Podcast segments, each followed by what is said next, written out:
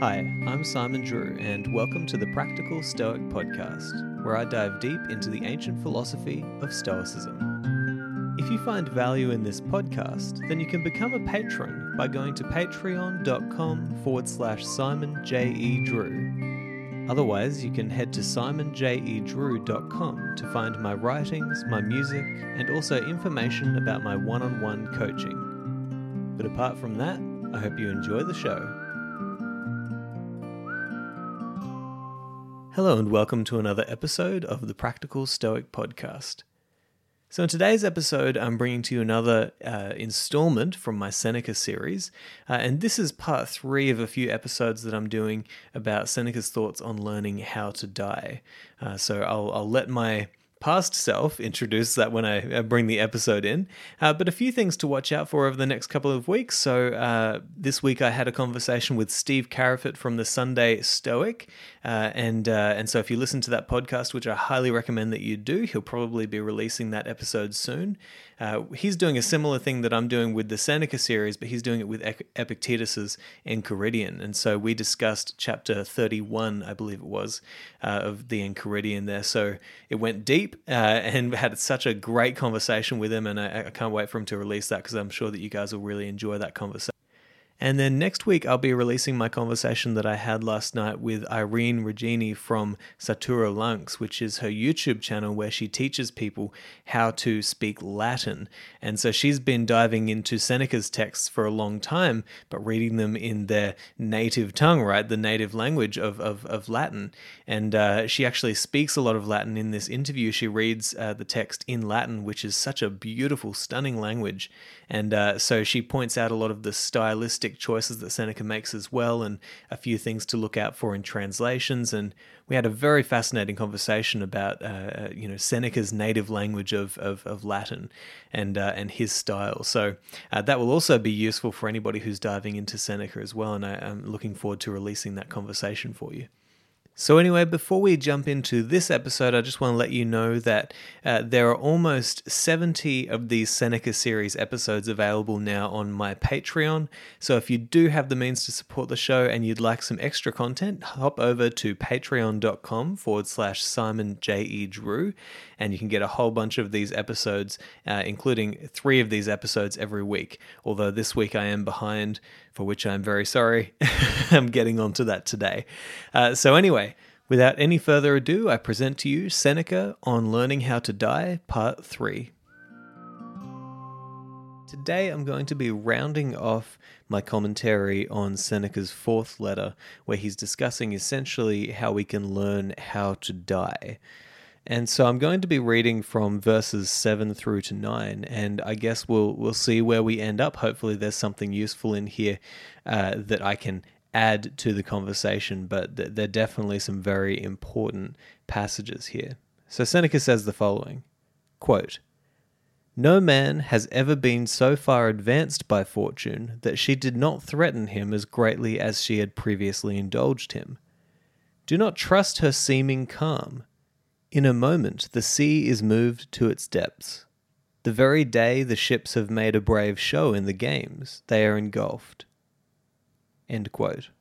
So I really like this passage and I, I really enjoy Seneca's thoughts on fate because what he's essentially trying to describe here is the structure of being and the universal laws to which we are bound as human beings. And one of those universal laws is that no matter how safe you think your life is, no matter how blessed you are, no matter how many gifts you have, and no matter how good life is for you, things can change in an instant. Things can change so quickly. And Seneca often talks about this when he's discussing fate, you know, this idea that we should really consider all of the terrible things that could happen to us in our lives, all of the the horrifying terror that could befall us because the chances are at least one of those things that you think about is going to happen to you.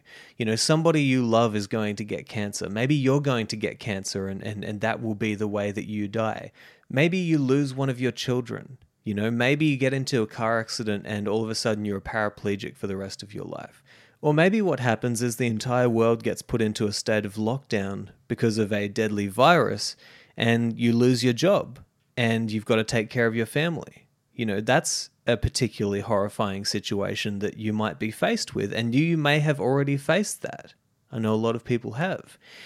And so, Seneca is saying here listen, no matter how calm your life gets, remember how quickly things can change. Right? That is the fate under which we are living. That is the law of the universe that governs our lives. And if you forget that law, then when those terrible things happen to you, you better watch out because you're not going to be prepared. And it's going to hit you harder than it would have hit you if you had have prepared your mind to be able to deal with the inevitable blows of fate which will befall us all.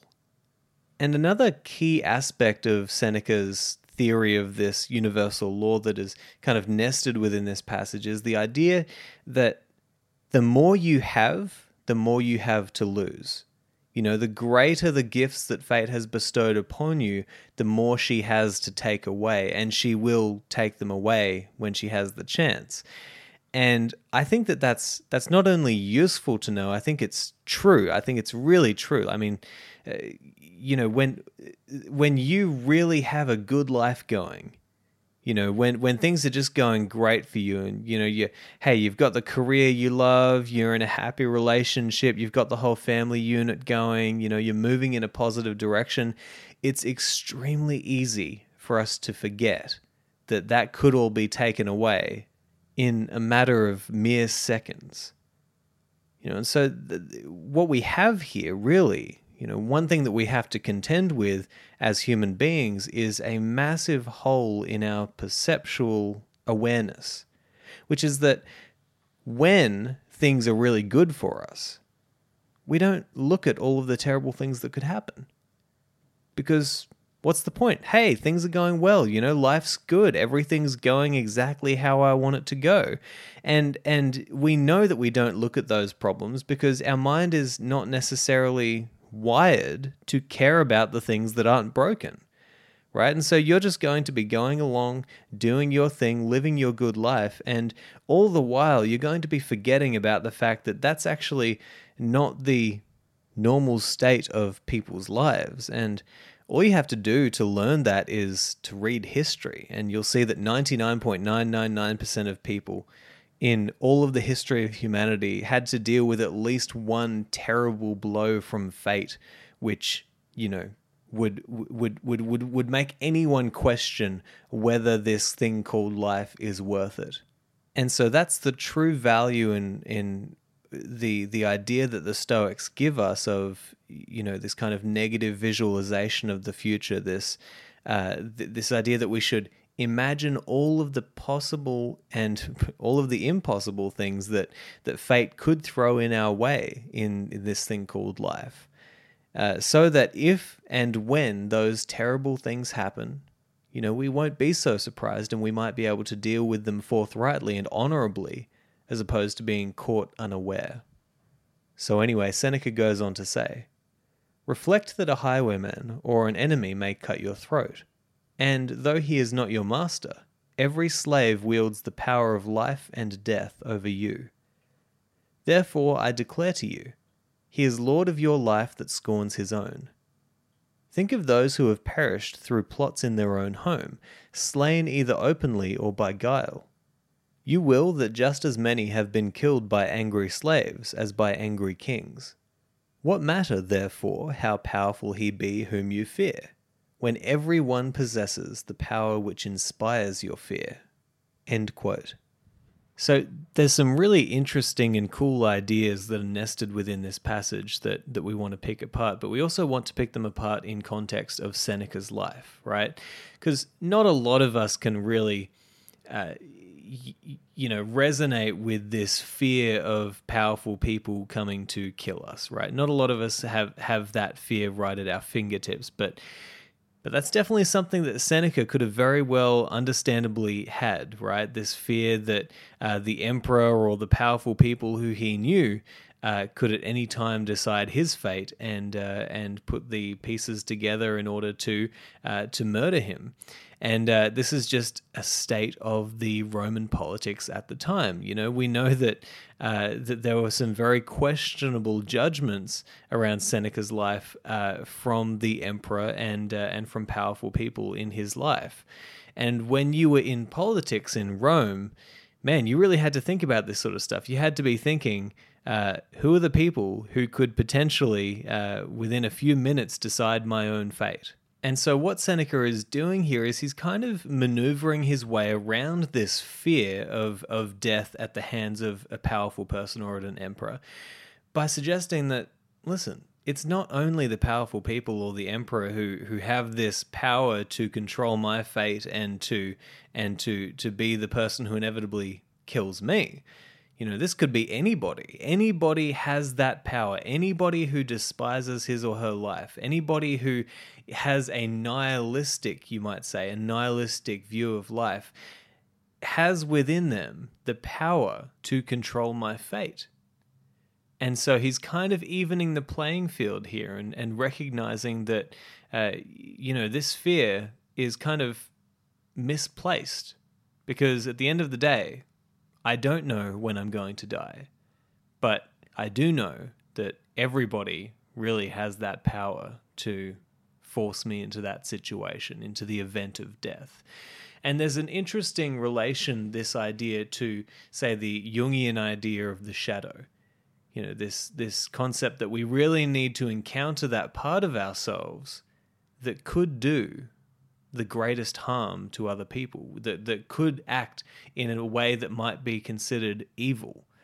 And until you reconcile yourself to that fact that you, just as much as every other human, uh, have the potentiality within you to be a monster, and that you are a monster, you know, then then then you're not actually going to fully understand who you are and what you are you know there's going to be something missing and and there's a really good case to be made that if you don't know that you have that within you then you're that much closer to actually allowing that part of yourself to manifest itself within your life and so back into what Seneca was saying, you know, he goes on to say that, you know, why would you fear a person because of how powerful they are when everyone possesses the power which inspires your fear?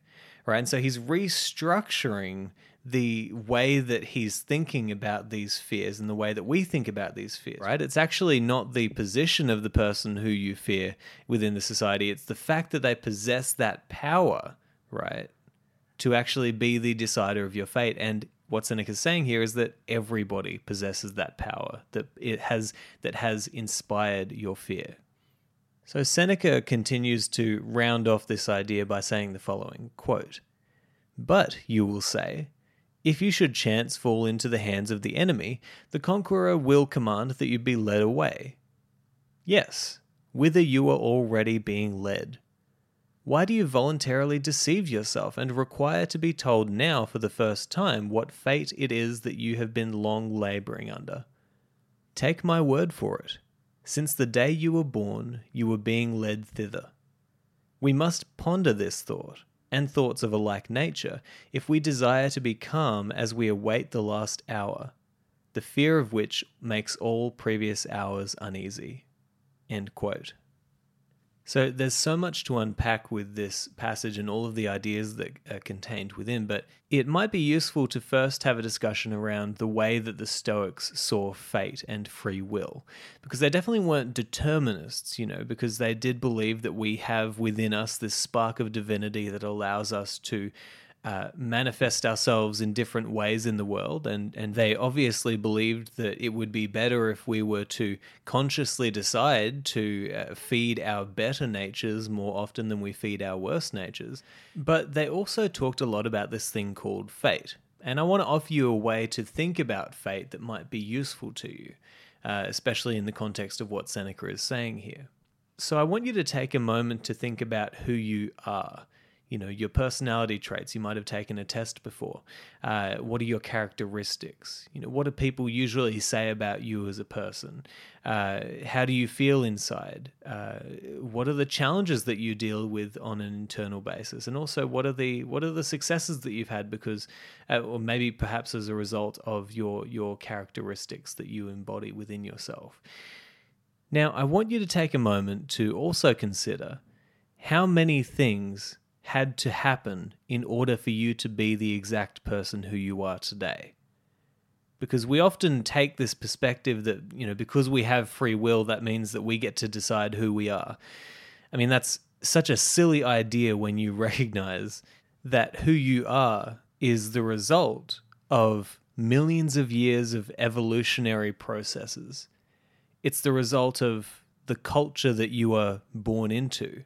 But not only that, you're actually the result of the countless variations of your culture which came before you. Because if it wasn't for them, then you wouldn't be in this culture that you inhabit right now, or more accurately, which inhabits you. And who you are right now is also the result of the political system under which you are governed, and also the political systems that govern the rest of the world, because I mean, who you are could change pretty quickly if another political system in the world decided to get pretty tyrannical and to try and take over the world. And who you are is also the result of the millions and millions and millions of people who actually went in and created those cultures, or who created those political systems, or who now work to keep them alive and afloat. And I'll give you a nice little example to think about uh, when you want to realize uh, just how interconnected everything is and how much you do rely on everything that's happening around you and the, the, the causality of, of our existence, you might call fate, uh, in order to be who you are and to think how you think and to live the life that you live. So, what I like to often think about is just how many processes might go into, say, uh, me walking to the stores in the morning and being able to buy some eggs to cook for my breakfast you know, first you've got to think, okay, so you need a farmer. Uh, the farmer might need some finances so that he can actually buy all of the chickens and make the sheds and and and, and actually have the chickens in order to you know get get those eggs out into the market. Uh, so he's going to need some finances, which means that he needs a banking system. He's also going to need somebody who can build the shed. He's also going to need some food for the chickens. So he needs more farmers to create the food for the chickens that then lay the eggs that get to go in your breakfast.